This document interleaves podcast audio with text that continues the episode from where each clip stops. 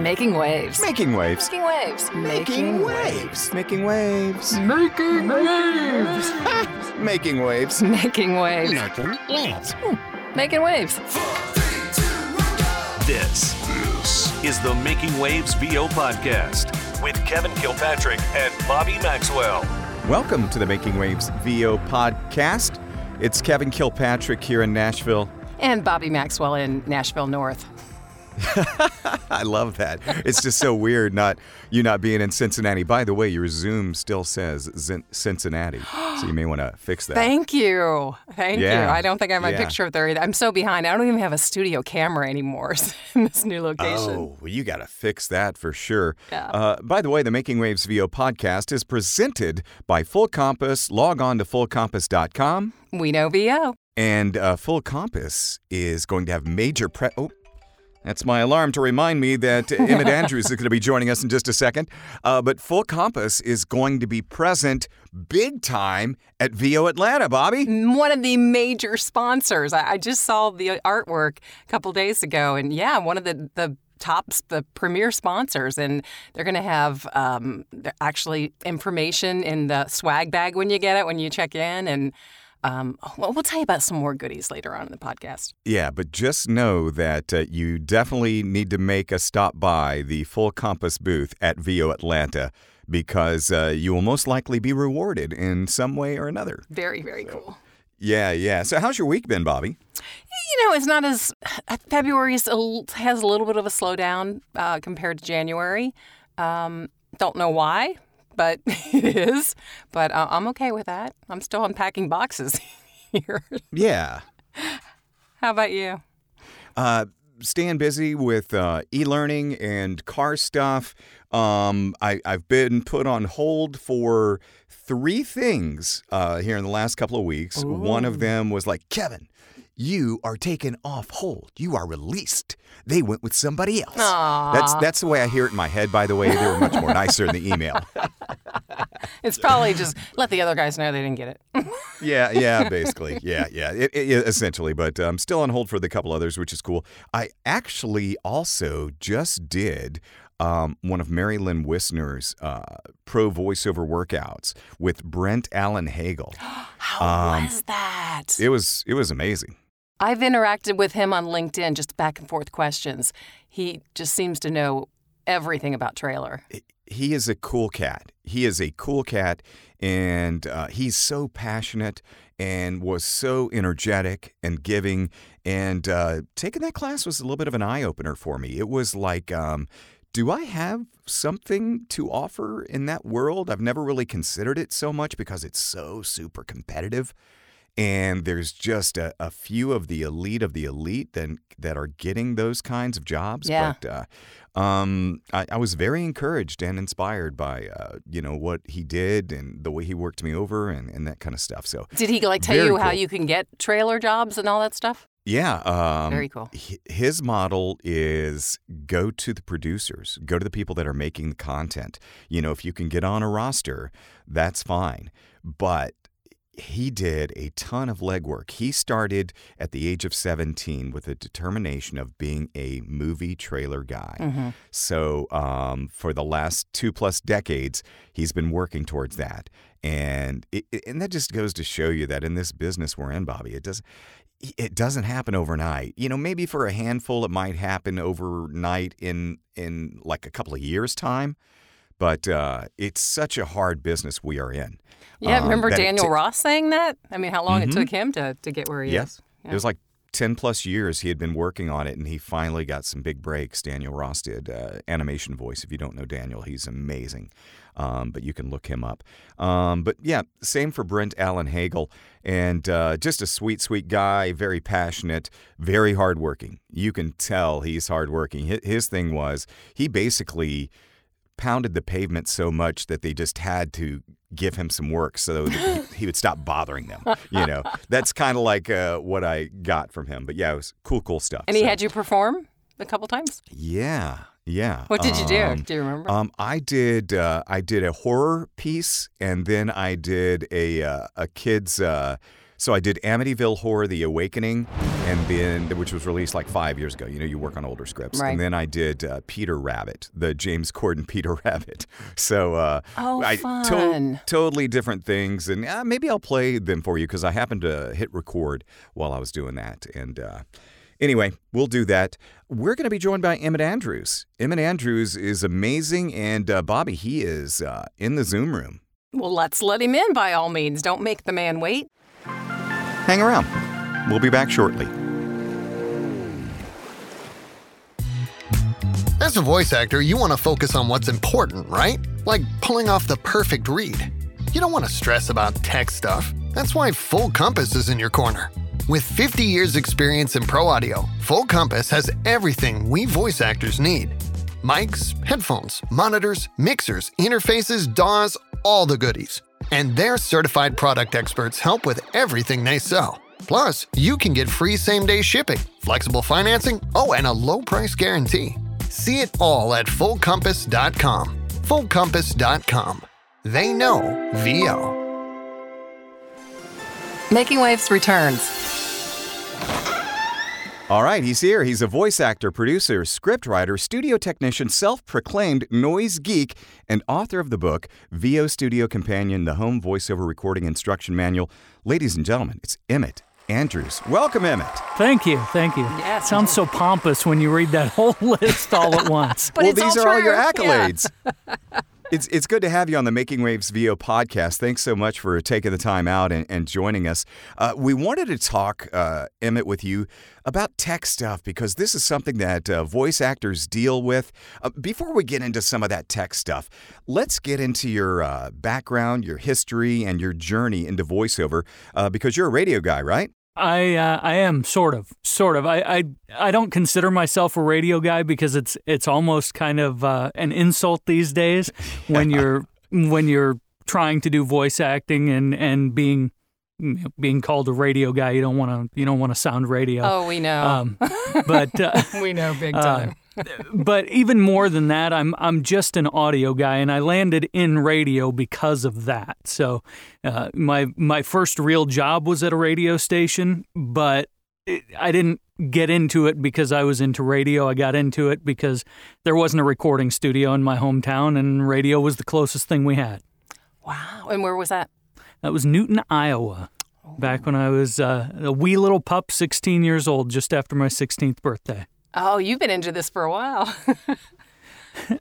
I, I have been uh, 27 years this year. Wow. Um, Where are you now?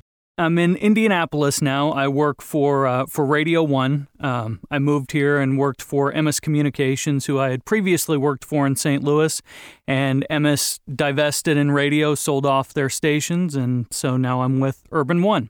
I remember when that happened, uh, uh, Emmet. It was like everybody was crying because Emmis was such a cool company to work for. It really was, and and Jeff, the CEO, uh, the corporate headquarters are here in Indy, so I got to know him and and got to know the the corporate people, and just very much loved working for the company.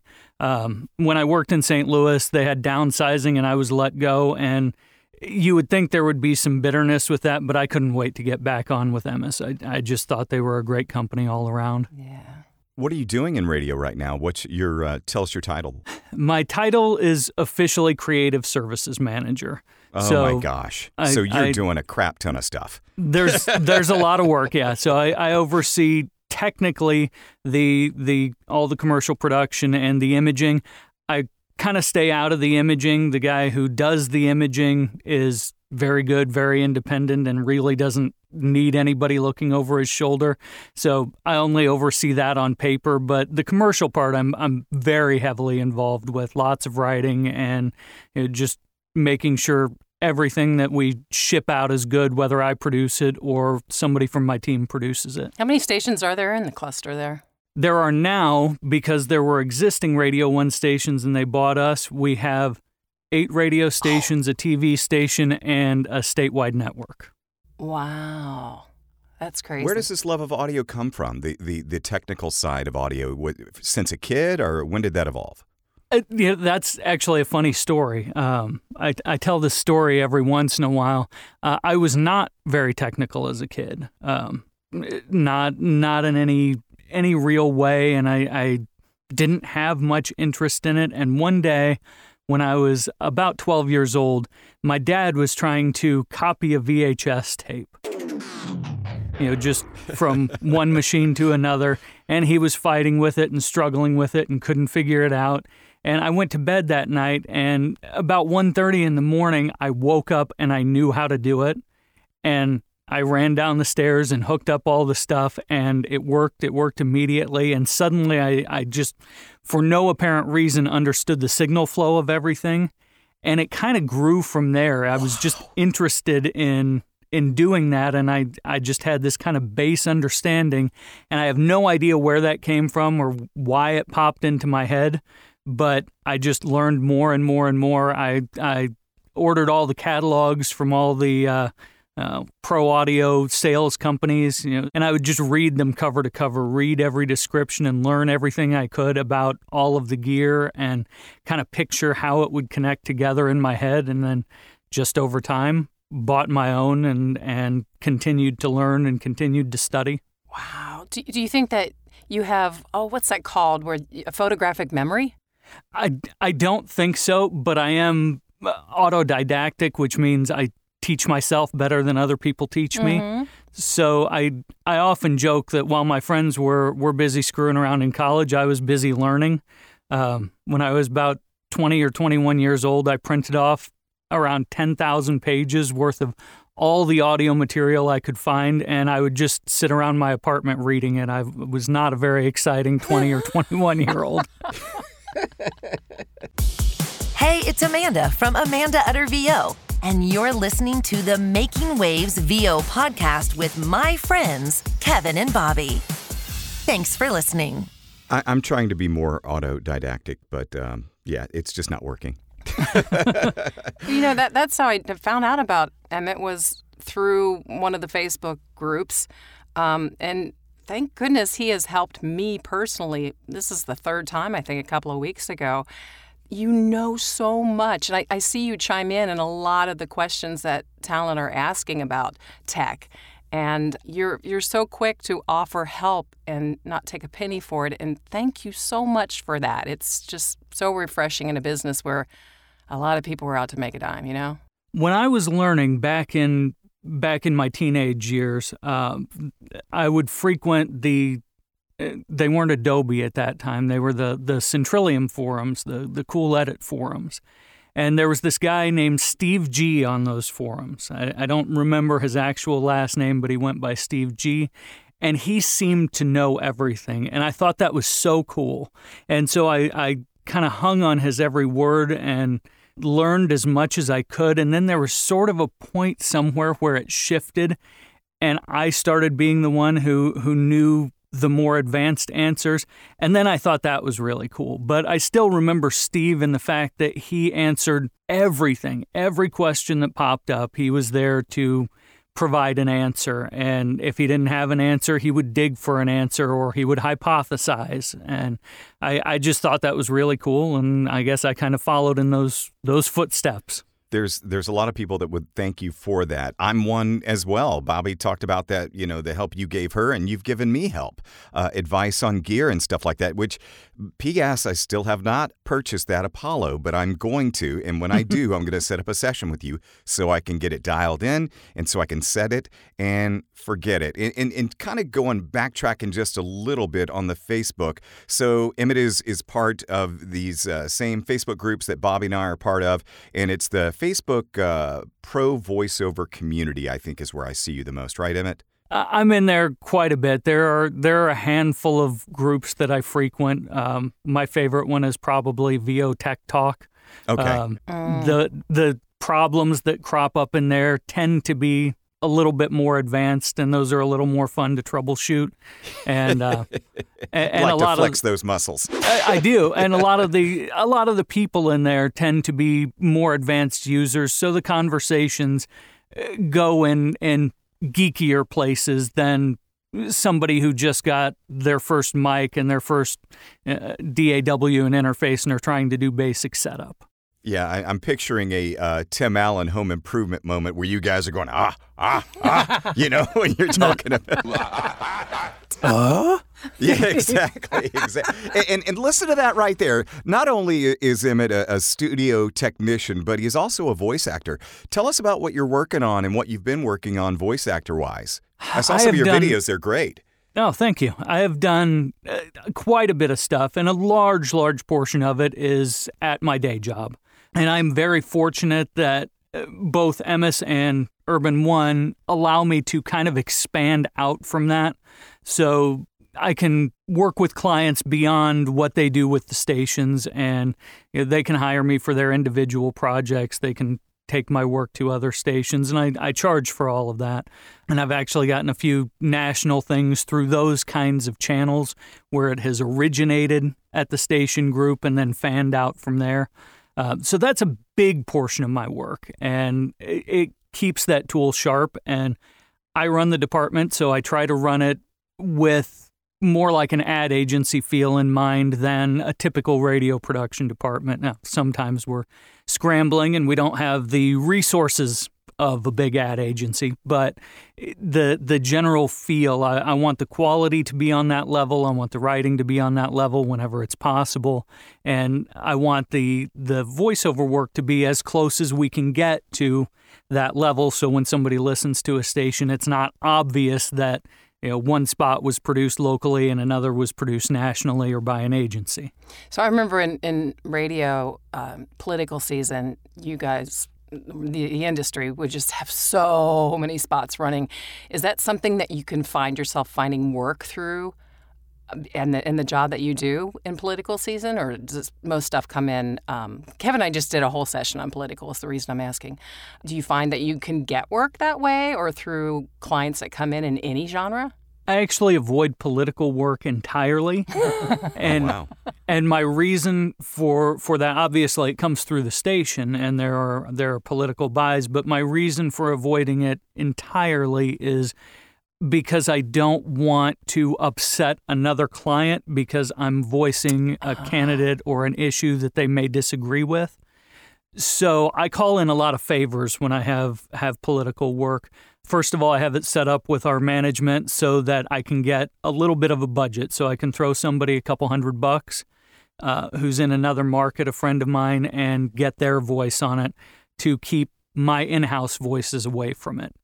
Um, Smart. so that's that's kind of where I touch with political. The the only part that I am willing to voice is the paid for tag at the end. You know, paid for by whatever organization.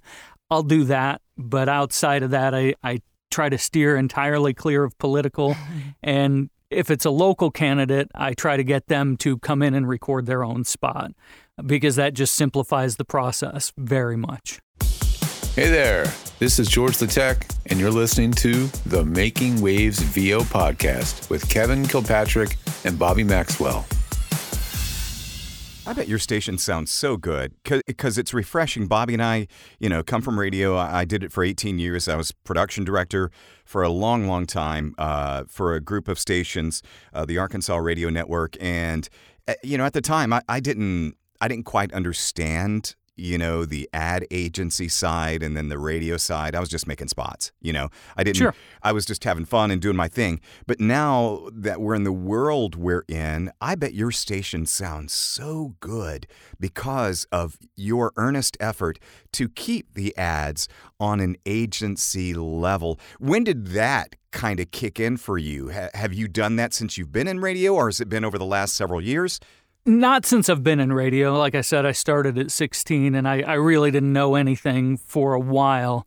Uh, that kind of became dominant while I was in St. Louis. I moved to St. Louis and got a job at my dream radio station when I was 20, and that was uh, 1057 The Point. It was the rock alternative station there. Nice. And I was doing on air production and imaging work and having the time of my life. I wasn't making any money, but it was loads of fun. It was, I, I think, the best job that, that a guy in his early 20s could possibly have. And while I was there, their creative services director, it, it wasn't that he necessarily said that he was focused on an agency sound, but he was exclusively a production guy. He wasn't an on air guy who was doing production, he was just production, and he cared very much about the quality. And that's kind of where that developed was working under him. He held himself and his own work to a high standard. And so I, I followed that. And others in the building followed that too. And so those were good sounding stations. And then after that, it became something that I would fight for. So after St. Louis and, and a little break where I went to work at Sweetwater and tech support for a while, uh, I was hired by Learfield Sports, and I don't know if you're familiar with yeah. Learfield Sports, but they they oversee broadcasts for basically every college radio broadcast in the country, uh, amongst other things, um, naming rights and things like that. But I was hired as their commercial production coordinator, and when I got there, there was really no focus on quality and that's not a that's not a knock to them. It was just they didn't know how to. It was high volume lots of uh, lots of spots coming in and it was just get it done rip it and read it and move on. And I couldn't change that because of the volume but I did find ways to add processing and consistency and build them into single keyboard shortcuts for everybody. So at the end of a spot, somebody hits one button and it comes out sounding pretty good. And I tried to make some other things more efficient, but I, I fought everywhere I could to raise that bar. Um, and part of the reason that I, I left that job because it was an excellent company, excellent group of people, was because I wanted to return to somewhere where the volume wasn't that high and I could focus more on quality. And so when I really came back to it, I, I worked with a guy named Dan Osborne, who I know is Dan. A, yes. yeah, fabulous voice actor. Uh, Dan hired me, and he hired me knowing his weaknesses. So a lot of people get kind of territorial when they're hiring somebody who is younger, um, and Dan is is not that. He specifically hired me to come in and kind of tear apart the way they did everything and improve it. And Dan and I are, are still very close. We have lunch regularly. Um, and I, I took over his seat a few years later, and he and I really had the same vision. You know, I brought organizational skills that weren't there before and, and some different ways of looking at things, and obviously the technical side. Um, but he had that same vision of let's make it agency quality, let's fight to make it good. So at work, I have a little bit of a reputation as uh, being difficult because I will fight for every single spot, no matter how insignificant it is. And over time, many of the salespeople have come to appreciate that, but it has taken years for some of them to recognize that there is a benefit to that because most salespeople just want to get it on the air. Um, yeah. And so it it's not it's not just having a vision for it it's it's fighting for it and and sometimes it's fighting every day to keep that quality high and and convince people that it is worth an extra day to make it right or worth going back to the client and saying your copy is terrible how about this copy whatever the case may be whatever it is that we can do to elevate at least one level up from what's expected of us that's what I try to do don't go anywhere. The Making Waves VO podcast returns in a moment. Oh, Bobby, it's that yes. time of year again. It's very, very exciting. VoiceOver Atlanta is coming. The biggest voiceover conference in all of the land is coming. and our good friends, Full Compass, are going to be there with a booth. I love this. They're, they're coming in as one of the major sponsors for VO Atlanta, um, which means they're not going to be all over, not only going to be all over the uh, brochure and the signage and everything, but they are going to have a big booth in the exhibition area. So I like big booths, and I cannot lie. I knew you were going to say that.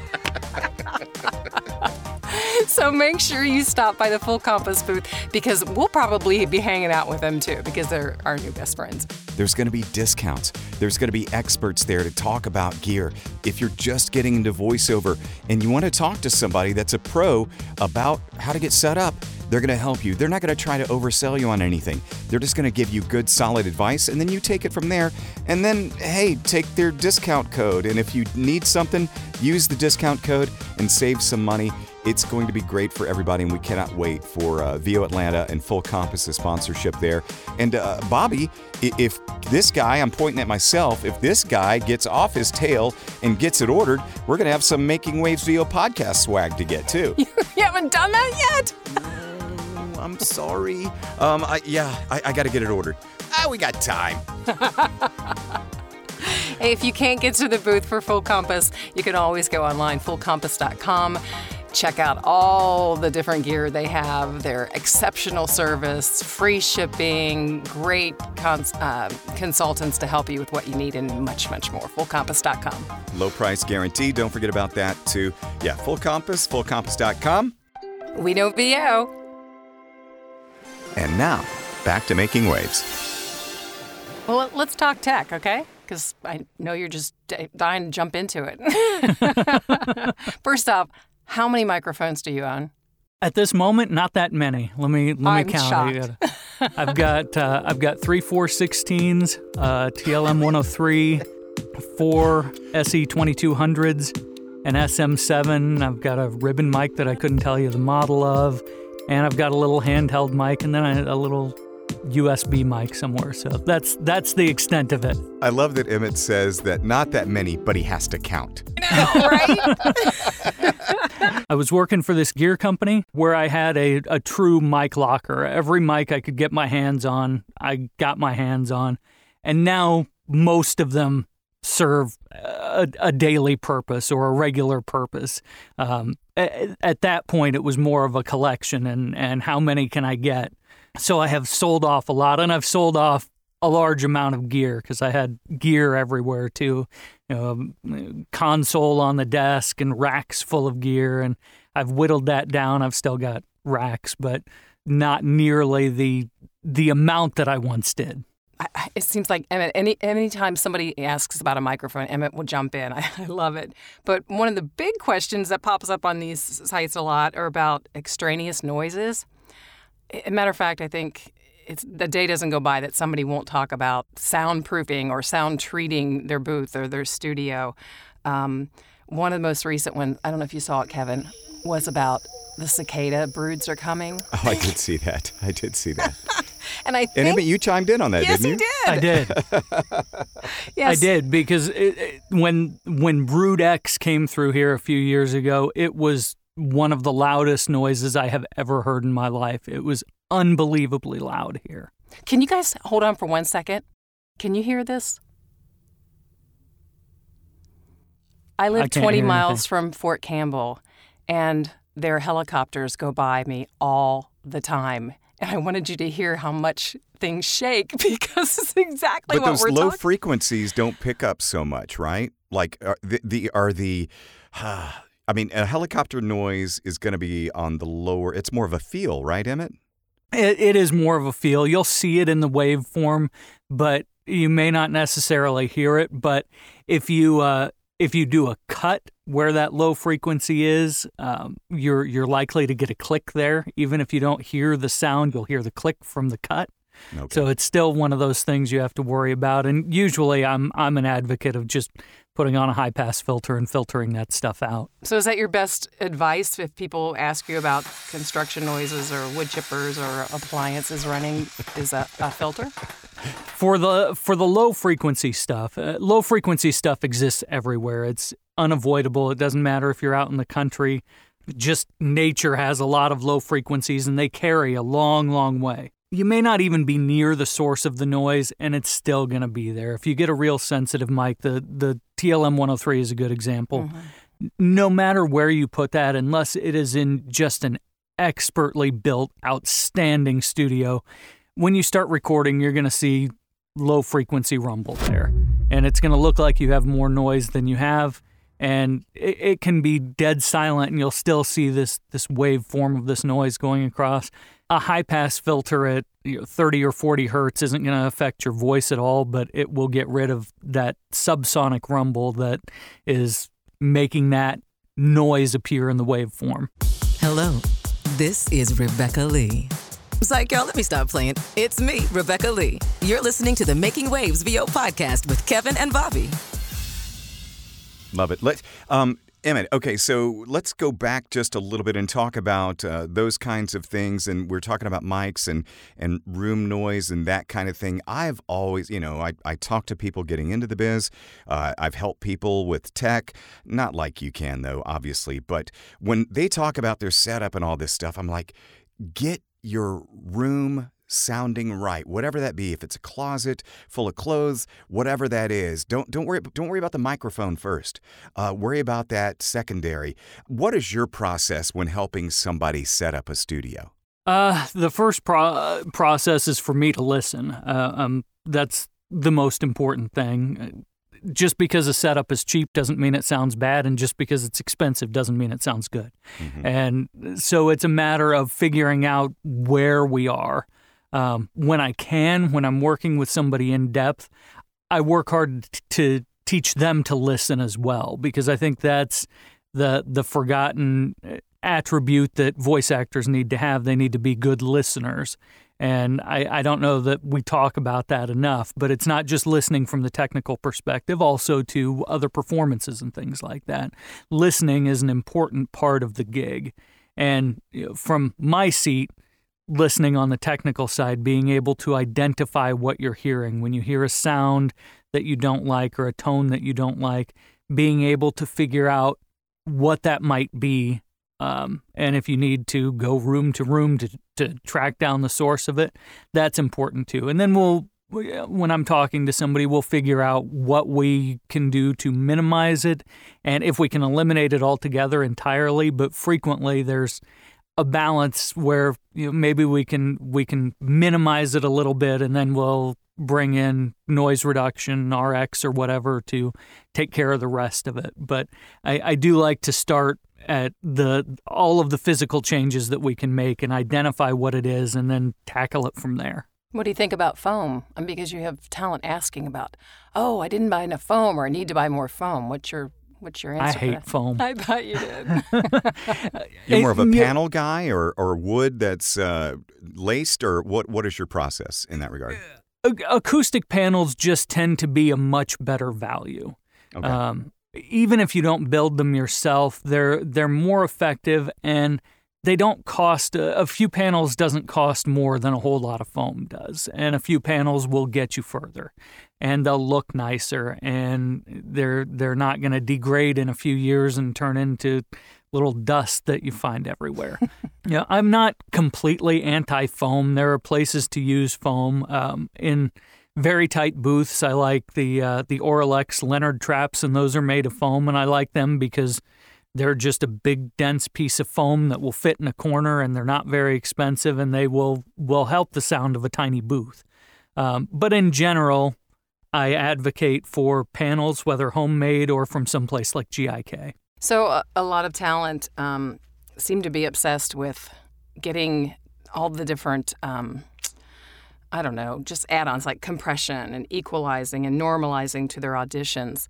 So, what do you? How do you respond to that? Just let's just say somebody who's just starting out, or maybe been in the business for a year, maybe two, and they're just big on buying all this extra equipment and getting their compression and, equalization on every audition. What's your answer on that? we always start uh, at some point we talk about the performance and the fact that that needs to be front and center and uh, frequently they will try to jump ahead in the gear and I will pull them back and say let's look at your space what can we do in the space to improve things and uh, I like talking about the gear too I want to get to the point where we can talk about mics and compression and EQ and things like that but it doesn't make sense to go there until the other things are solved.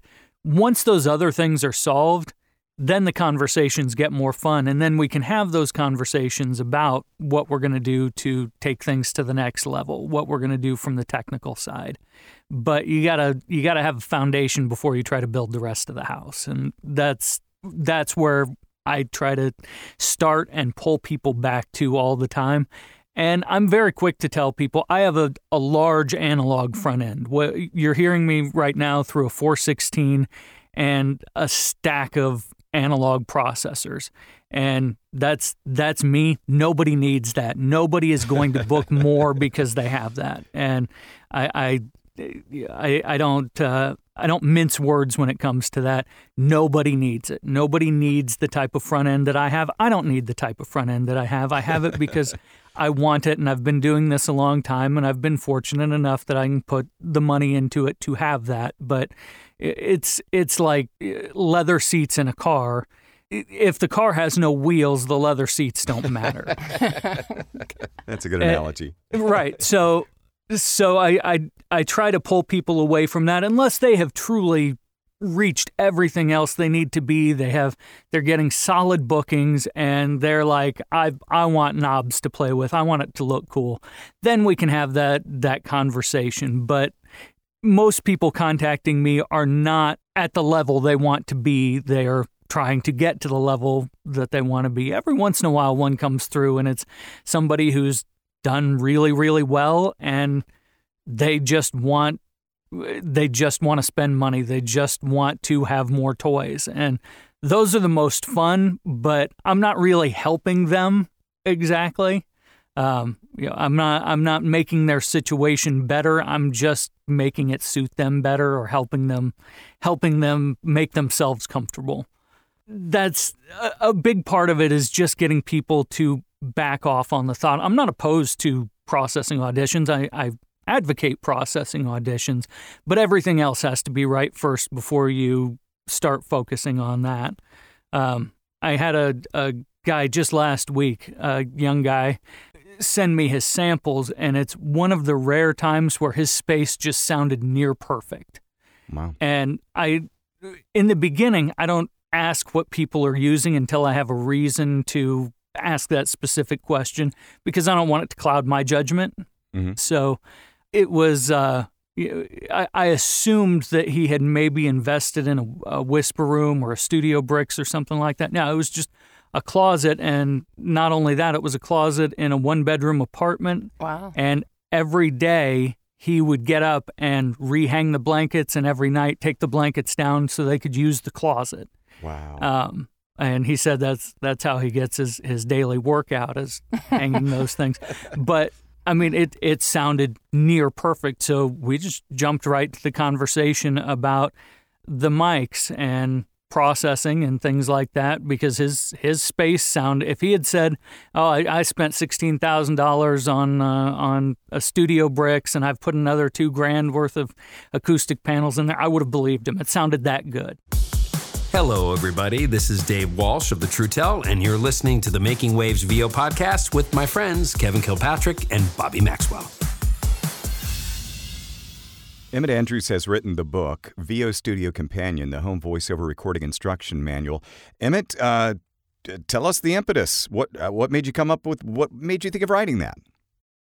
All of the stuff I write on Facebook, and, and you're like, I'm tired of writing this. Here, take it. That, that's exactly right. And at the time I started it, that was my thinking. I'll, I'll just I'll get all my thoughts out here, and then I won't respond as much. I still respond the same amount. It's still, I'm, I'm still always on Facebook, but um, it was good to to get that out. Um, I, I wrote it almost entirely on my phone, laying in bed. Really? And even I even put a lot of the formatting together on my phone. I, I would say it was about 90% on my phone, and then the last 10% I did on the computer. It it, uh, it was just sitting down and getting the words out of my mind, whatever happened to, to pop into my mind. And I've been for a few years threatening to release a second edition, and I need to do that. It's mostly written. Um, it's just other things have gotten in the way. Life has gotten in the way. Of Um, course. but it's it's sitting there. So a little of the information is is dated. Like there's a page on ISDN. We don't need to talk about ISDN anymore. Nobody has ISDN.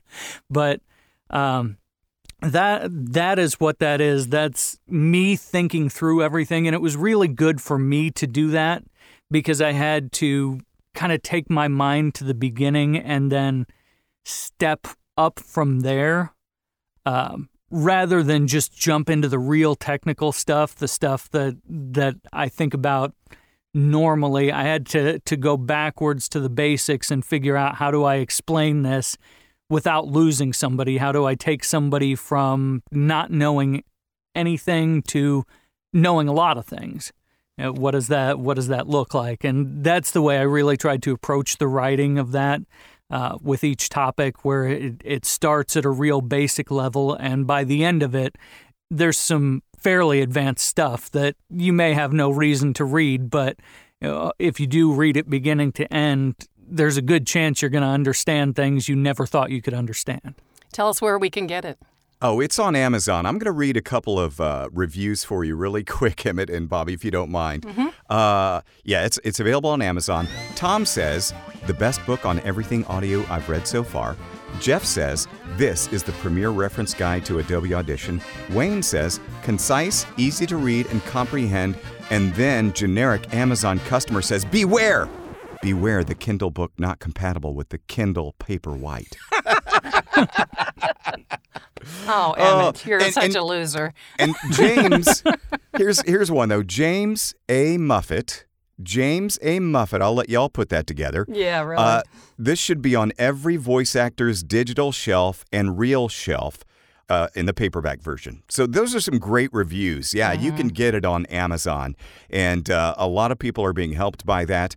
And Emmet, um, before we let you go here in just a minute, um, I wanted to see if you have we, we do a regular segment called nightmare sessions. Now it's typically when a voice actor goes into a session and you know the session goes horribly wrong.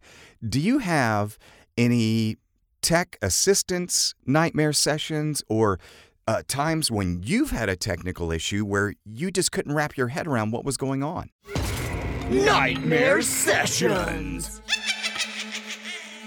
Uh, I have I have two. I'll use two. Uh, when I was working for this gear company, one of them is a, a short story, and that's the when I couldn't figure out what was going on. I had um I, I answered the phone. I worked in the tech support department, and Hans Zimmer's engineer was on the phone, oh my gosh and wow he he was he was very respectful. He started from the beginning. He explained the entire system, and it was the most complicated thing I have ever heard in my life. wow. I I understood it to the level of understanding what he was doing, how he was using it, but nowhere near a level that I needed to understand how to troubleshoot it. It was like multiple, multiple computers working together, each one playing different instruments and all being connected to a main computer that that was kind of the the master score computer where everything was laid out. Uh, it was just extremely in depth. And uh, I handed it off to one of our senior guys, Todd Tatnell, who is an expert. And um, he, he, he, I think he spent about four hours on the phone, but he solved the issue. wow So that was super impressive. That was something that was just plain over my head, not going to touch it. You know, it would have been fun to play around with it and maybe we would have gotten to the bottom of it. But when you're dealing with Hans Zimmer, he doesn't have time to be an experiment. that's uh, remarkable what about the other story Oh, it's it's the just the worst tech story ever. It was um, a, a a woman who bought an iPad and nothing else, no no audio related stuff, just an iPad. And I would try to speak to her. She she called repeatedly and would yell at me and then hang up. and then she would email and I would email her back and she wouldn't read the email. She would just send back terrible, angry things. oh, no. And I I couldn't even begin to figure out what the problem was with this iPad because she wouldn't give me the opportunity. You know, there, there was, there was no window to even understand what the problem was. And after like three days, she reached out to my supervisor. And my supervisor said, just replace the iPad, get it back from her, give her a new one. Said, okay, I'll do that. I did. And then she called and screamed again because the new one didn't work either. and finally, finally, I, I, I was able to get a word in edgewise and find out that it wouldn't turn on. She didn't know how to use the power button. No. And she didn't know to plug it in. No. Oh, you got to charge that bad boy up. it, it was charged. It's just, you know, Apple products, when you plug them in, they'll come on if they're turned off. And she hadn't done either one of those things. You know, there's a little quick start card that, that says something about plugging it in. She hadn't read that. And it, it took what what should have taken two seconds took a week because of all the screaming and anger because she took it out of the box and it wasn't just on and working. Oh, oh wow. Wow. Well, you know, some of us just are not technologically gifted. I guess. There are there are a million nasty tech stories. I get it because nobody calls tech support because they're happy and their gear is working. Yeah. Everybody's upset. Even the the friendliest people, they're not happy. Their gear's not working. What has been nice about doing this kind of in my own space and and not for that pro audio sales company they didn't buy the gear from me. They're they're reaching out to me for help and so there is no entitlement for that help. And so they're much friendlier from the start. I don't have to i don't have to calm them down other than to say don't worry i'll i'll take care of you. We'll get to the bottom of this. You know they're not angry with me whereas working for a retailer they're often angry with that retailer, even if it's not the retailer's fault. And so I, I love working with the vast majority of people that I work with. I don't have any bad experiences working on my own with people um, because they're just they just approach it differently. They approach me differently. Well, we know you offer the the free online consultation. I've I've seen that on your um, site or your Facebook page one, but people can also hire you to create stacks for them, right? And if so, how can they get a hold of you, Emmet? Uh, my my website emmettandrews.com is the the quickest way to find me or find me on Facebook. And it's not just stacks that I offer. I offer all kinds of, of technical things and even sometimes go beyond technical. I'm actually helping a, a content creator, an influencer right now design her space, uh, including all the, the colors, the paints, the lighting, everything top to bottom. Wow. Um, she also does voice work, and so it has to be a space that looks good on camera and has the vibe she wants for for her videos, but also sounds good enough to work in. And so I'm taking the whole thing top to bottom, and I do all of that. But when somebody reaches out to me, my goal is not to get their money. And I, I'm kind of unique in that regard. My goal is to give them some advice and they go solve their own problem. And then sometime when they've made a million dollars and then they want to go buy all that expensive gear they don't need, then they can give me money. But my my initial goal is always to to help them. And so there's a lot that I, I don't charge for because I, I want people to do well. I want them to be successful. I want them to value quality. I want them to, to, to see that as something to aim for because if we all preserve quality and we all demand quality, clients will too. And then you know, we don't have to deal with $5 voiceovers and cheap AI replacing us. So I love that. Thank you. I love that. That is so cool. Thank you for your kindness and generosity to the industry. Uh, one quick little question it just popped into my head. Do you work on actual gear? Uh, as far as doing repairs, like getting inside and soldering, Yeah, like say for example, somebody had an Avalon uh, 737 SP that was uh, maybe had a power issue. Um, is that anything you work on? Asking for a friend. I do not, but uh, if it's clicking, that's bad tube. Uh, I learned that about the 737. They make a little quiet clicking noise when there's a problem with them, uh, Yeah. with the tube, and it needs to be replaced. But no, I don't. I, occasionally on on my own stuff, I'll get in there and mess with it, but I'm not qualified to do all the electrical engineering side of things. And um, I, I will help people track down service centers and things like that if they just simply don't know where to go.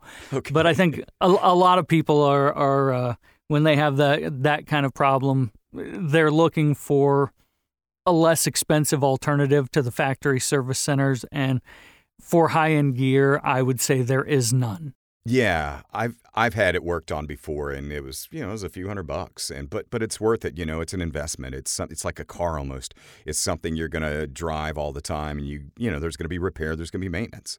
Yep, and and with good gear, it's worth fixing. I sent a speaker in earlier this year, and it was around eight hundred dollars to repair. Wow. Power amp went out, and it's just one of those things that if you're if you're going to use good quality stuff, you have to be prepared to fix it, and if you don't want to do that, buy cheap stuff, throw it away, and buy new. Well, Emmet is the man. If he uh, gives you advice, it's probably uh, accurate. And if you see something on Facebook that he answers, I would definitely go with it. It's gold, Jerry, gold. Thank you so much for having me on. Emmet, thank you Our for your time, man. It's it's been a blast. Learned a lot too.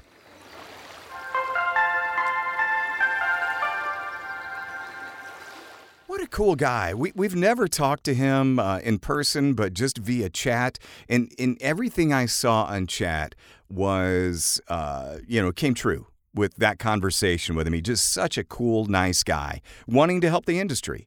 I know, and that's what I love about him. I mean, every single time I have D, uh, DM'd him to ask him something, I will always say, "Hey, give me your Venmo. I'll send you something." Nope, nope, not just just let people know the you know the, the answer. And it's like that is so refreshing. I love it. And that's the same exact thing he did with me. Um, I, I can't remember what it was, but oh, I, I was talking about, you know, pulling the trigger on a new Apollo interface, which I'm, I'm still going to be doing, and I'll be buying that from Full Compass. Thank you very much. And I- was like, you know, what do I do? And, and should I get this? What should I get? And he was like, well, what are your wants? What are your needs? What did it? And we went back and forth uh, several emails. And you know, this is the man's time. And I was the same way, Bobby. I was like, dude, let me let me throw you some PayPal money. Or he's like, no, man, don't. He's like, I'm happy to help. Um, he's like, if you end up pulling the trigger on it and you want to do a session and we get it dialed in for you, he's like, then I'll let you hire me for that service. I'm like, done, done. Yeah. Thank you so much. But Oh, I'm going to buy the book. yeah, for sure. I, I was gonna say, what what did you learn? Um, you know, in our career voiceover, and you know, just based on what he was talking about. Um, not really. I mean, I, I kind of follow him a lot on these on these sites on Facebook, so I, I I always respect what he says. So I've listened to a lot of different things. I don't know if I've learned anything. I just I really respect him so much. Is what I, I that my takeaway. I yeah, mean, he's good for the industry. Mhm. He really is one of the good guys of the industry. So. Love it. Uh, the Making Waves VO podcast presented by Full Compass, fullcompass.com. we know VO. Bobby, we will. Uh, we're gonna have a great episode next time. Uh, it's kind of up in the air if we're gonna go this way, or this way. But it is going to be fun, exciting, informative entertainment on the very next episode of the Making Waves VO podcast. See you. The Making Waves VO podcast is produced by K2 Media Productions with hosts Kevin Kilpatrick and Bobby Maxwell. Sound design and editing by Jason Traver. Production assistance by Lacey Deline. Publicity and social media by Shannon Scott and Silas Phillips. Be sure to subscribe to the Making Waves VO podcast on your favorite platform. For all episodes, merchandise, gear, and more, visit makingwavesvo.com. Until next time, I'm AJ McKay. Keep making waves.